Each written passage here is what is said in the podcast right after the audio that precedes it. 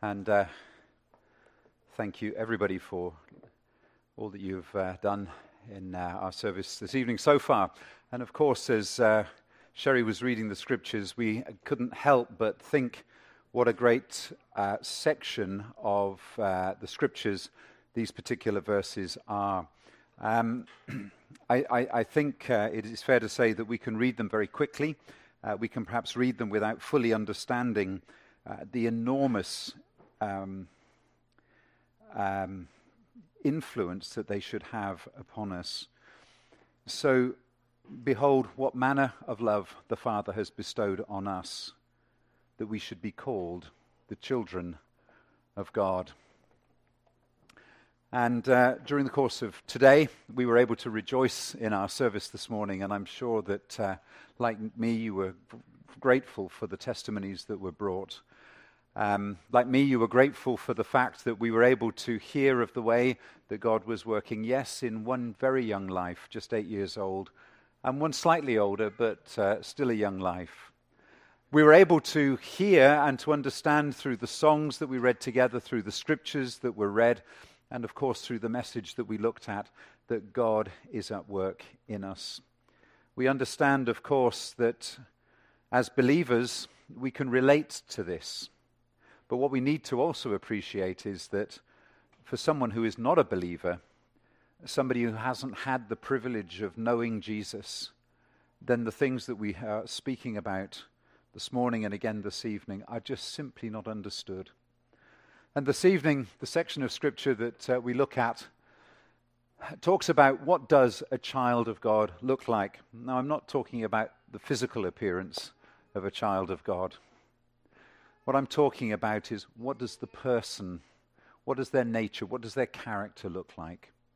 Now, the reason that we approach it this way is because I could say to you, well, you know, uh, this is what a Christian is not like. And I could reel off a whole load of things that I think Christians uh, shouldn't, you know, someone who's not a believer, it, that's how they would live their life. And we could do that. But you know what? That's not the way the scripture handles this, is it? The scriptures take a very different approach. And what uh, John, the Apostle John, actually does is that he describes what a Christian is, he doesn't describe what a Christian is not. And so, as we begin to understand this this evening, I hope that uh, we will be able to appreciate this. So, when we turn to Matthew's Gospel and uh, chapter 7, Matthew's Gospel, chapter 7.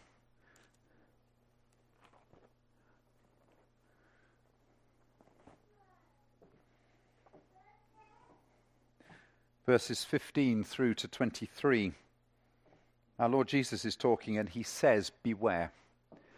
Now, when Jesus says beware, he means it.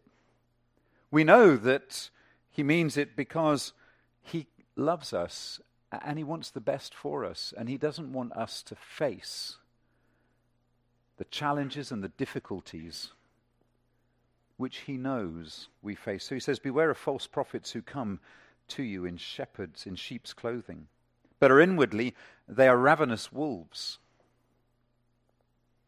And you know them by their fruit. Do men gather grapes from thorn bushes or figs from thistles? Even so, every good tree bears good fruit, but a bad tree bears bad fruit. And a good tree cannot bear bad fruit, nor can a bad tree bear good fruit. Every tree that does not bear good fruit is cut down and thrown into the fire. Therefore, by their fruits you will know them. Jesus is not saying that we judge people, but he's saying by their fruit you will know those who have been born of the Spirit, and you will know those who are yet to have an encounter with Jesus. Not everyone who says to me, Lord, Lord, shall enter the kingdom of heaven, but he who does the will of my Father in heaven. Many will say to me in that day, Lord, Lord, have we not prophesied in your name, cast out demons in your name, and done many wonders in your name? And then I will declare to them, I never knew you. Depart from me you who practice lawlessness. Therefore, whoever hears these sayings of mine and does them, I will liken him to a wise man who built his house upon the rock. Now, the reality is, and I have to say this carefully, is that there are false believers, there are counterfeit Christians everywhere. Even here this evening, there may be some. And we have to recognize that these people will want to try and deceive you into thinking things which are not of God. They will try and deceive you into thinking that your sin is not a major problem. It's not something that you should be particularly concerned about. How do you spot a counterfeit? Well, we've talked about this before, and I've used the example, but I found another one recently in the news so, the example that we've used before is that if you want to learn how to spot counterfeit money, then what you do is give the people that are going to do this job piles of the real thing.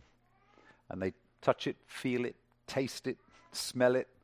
And they get so used to what the real thing is that suddenly, when something's placed in their hand that's a fake, they spot it straight away. And so I was uh, reading an article about uh, an art historian and he was making the point that there are fake pictures everywhere. And he said, The thing is, I know the real ones because I have studied painting after painting after painting. And I know the brushstrokes and I know every detail. I know the way that the original artist would draw the eyes or paint the eyes. He knew the real thing so perfectly that when a fake was placed in front of him, he spotted it straight away. And you and I might look at a picture of the Mona Lisa and say, well, it looks pretty real to me. But it's not. It's a fake. And so we recognize that the way to uh, spot the real thing is to be able to know about the real thing. And of course, this is the approach that John takes. He says, look, this is what the real believer is like. This is what the person who has met and encountered Jesus is like. This is what happens to the person when the Holy Spirit comes inside them, works within them, and the power of the resurrection changes them. And we're told that we go from being an old creation to being a new creation.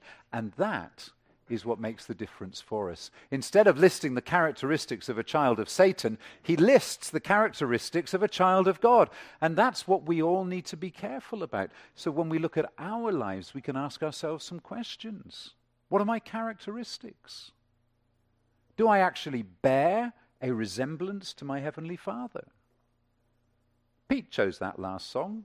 I only saw the title of it. I didn't realize what the content was, but the Holy Spirit knew exactly what we needed to hear.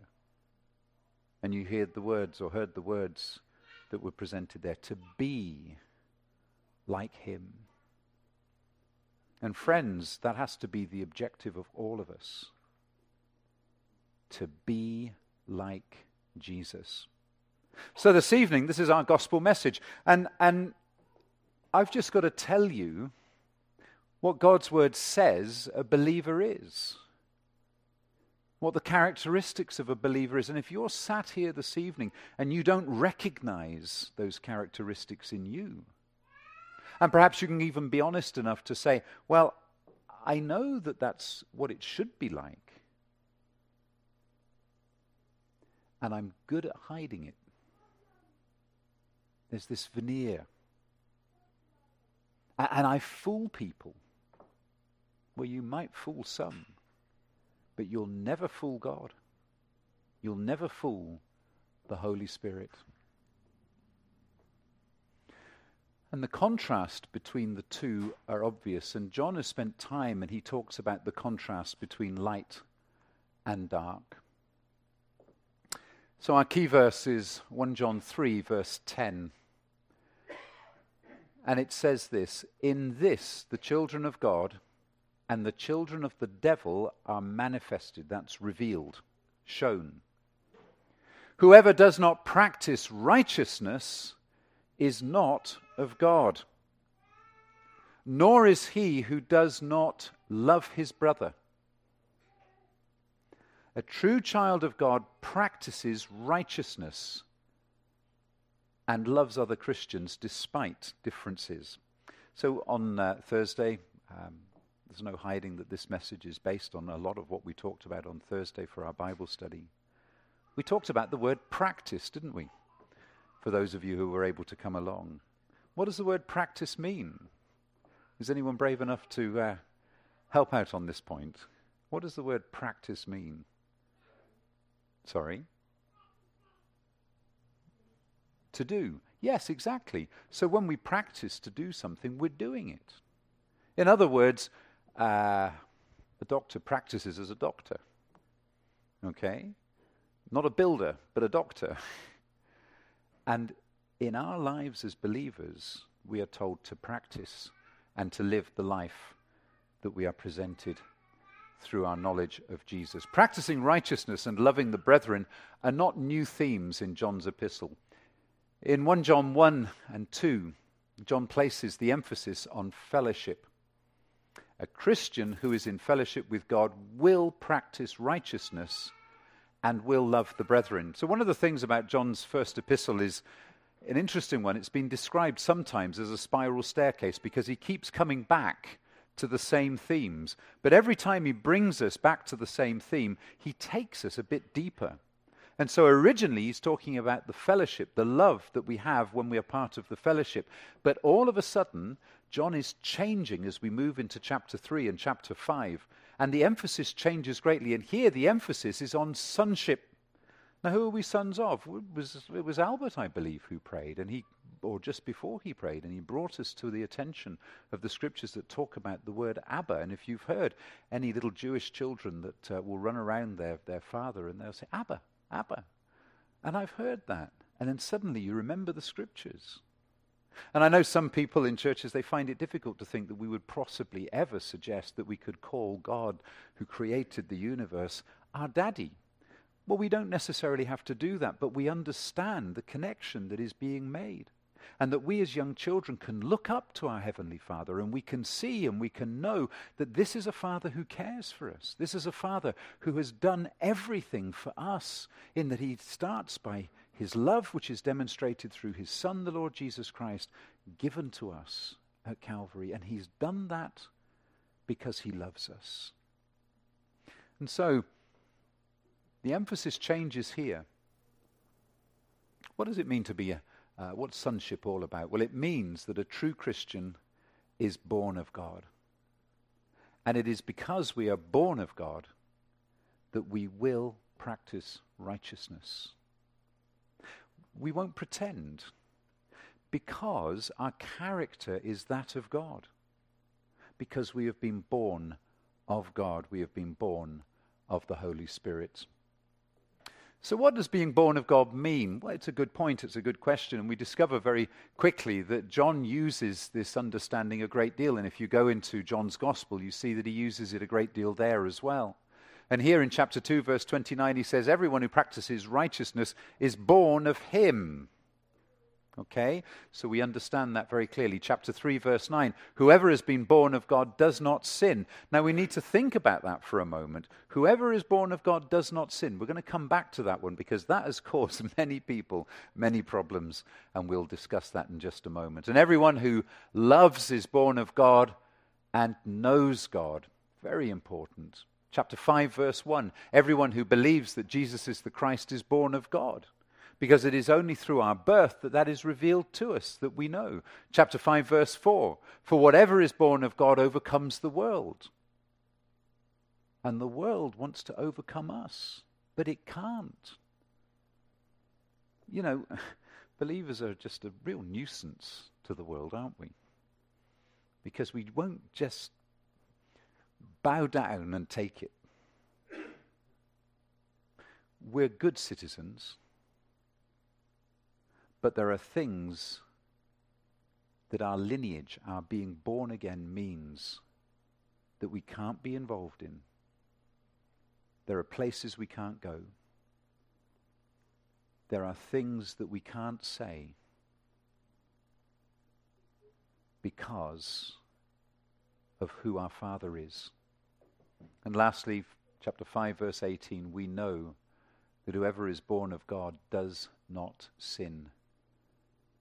But he who has been born of God keeps himself, and the wicked one does not touch him. So there's one of those wonderful promises that we have.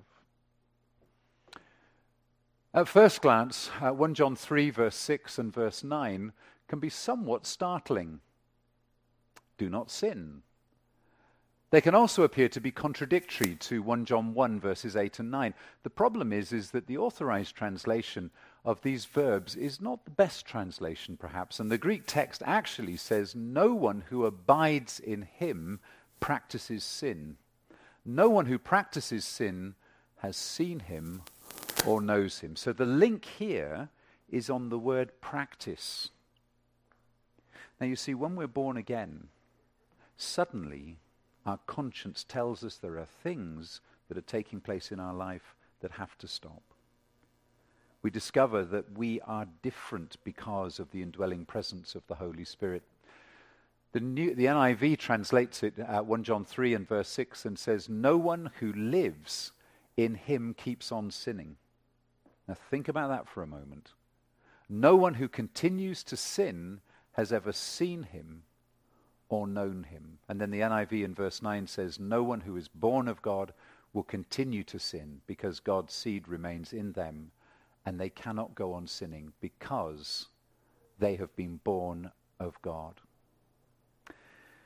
It all comes down to practice.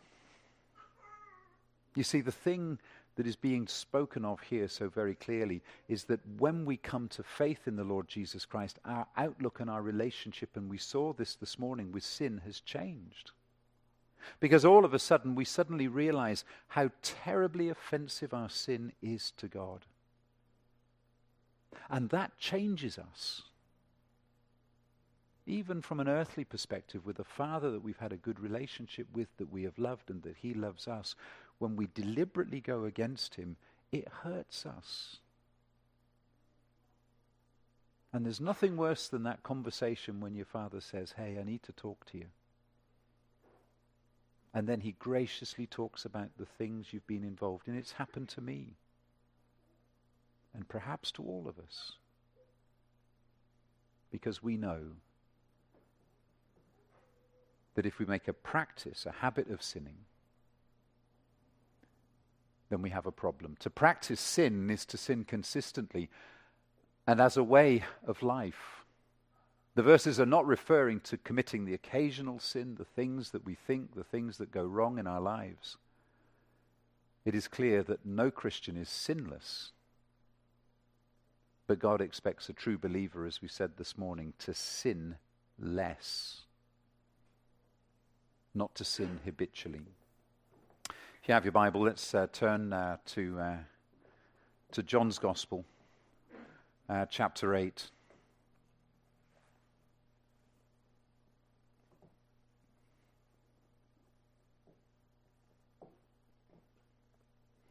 But when Jesus went to the Mount of Olives,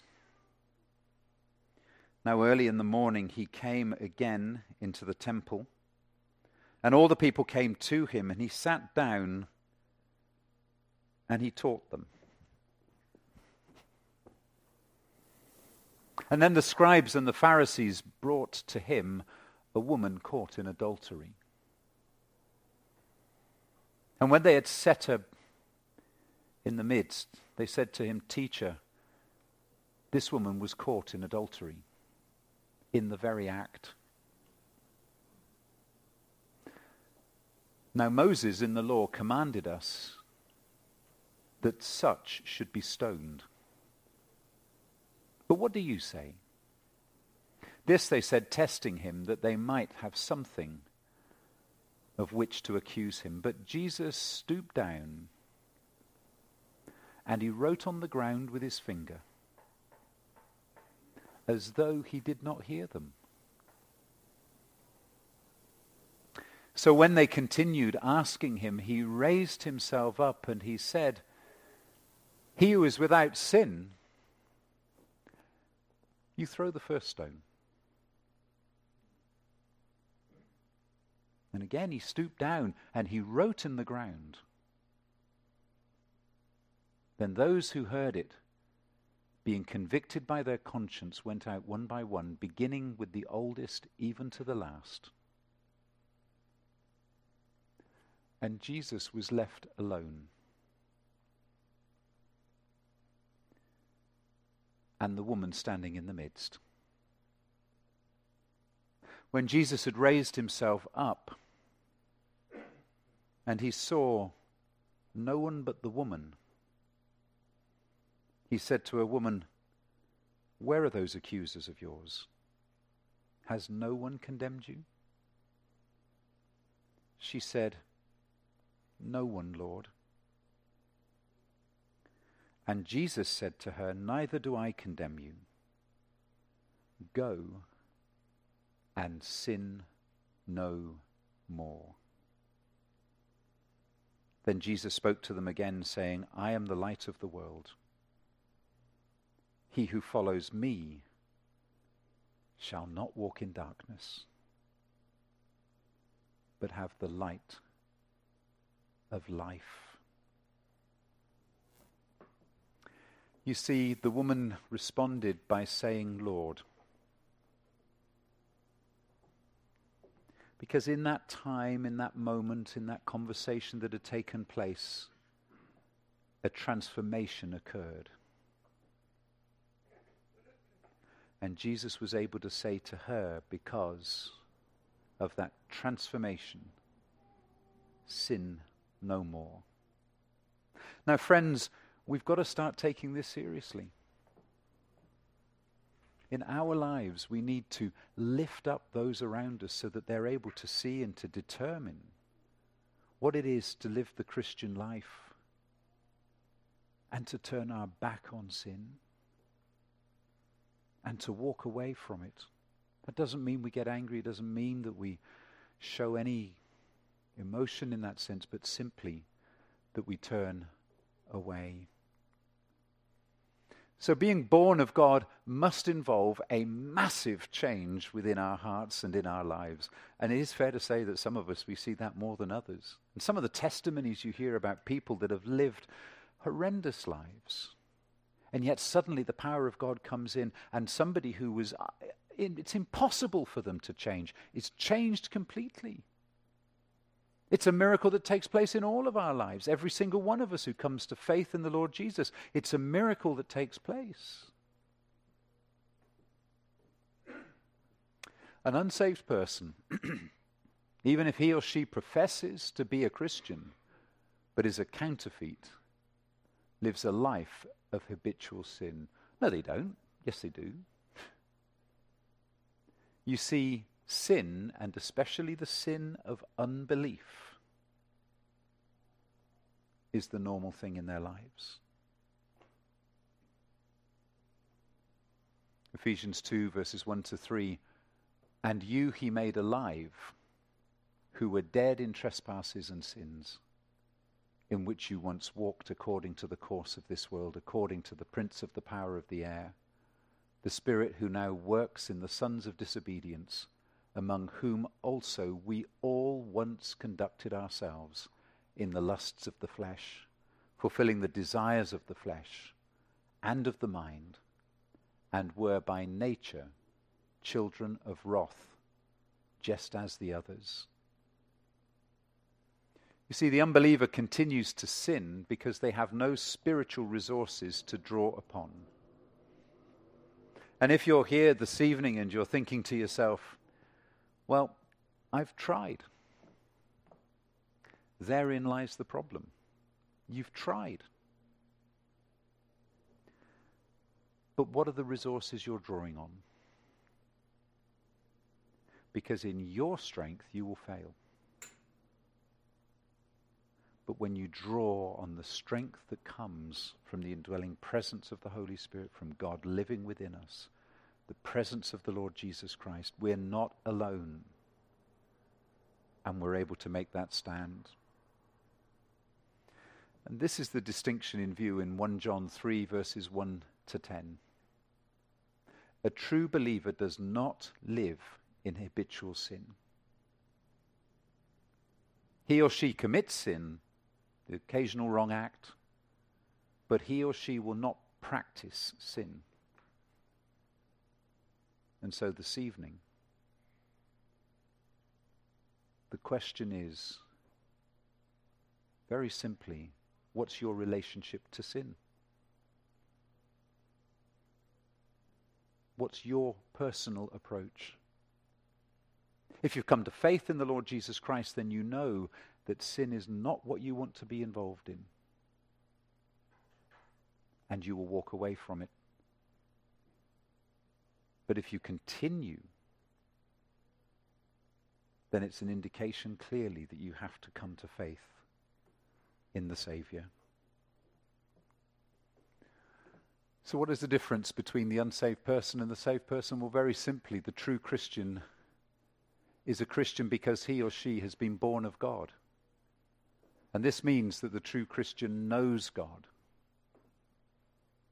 The counterfeit Christian may talk about God and get involved in religious activities, but he or she does not know God.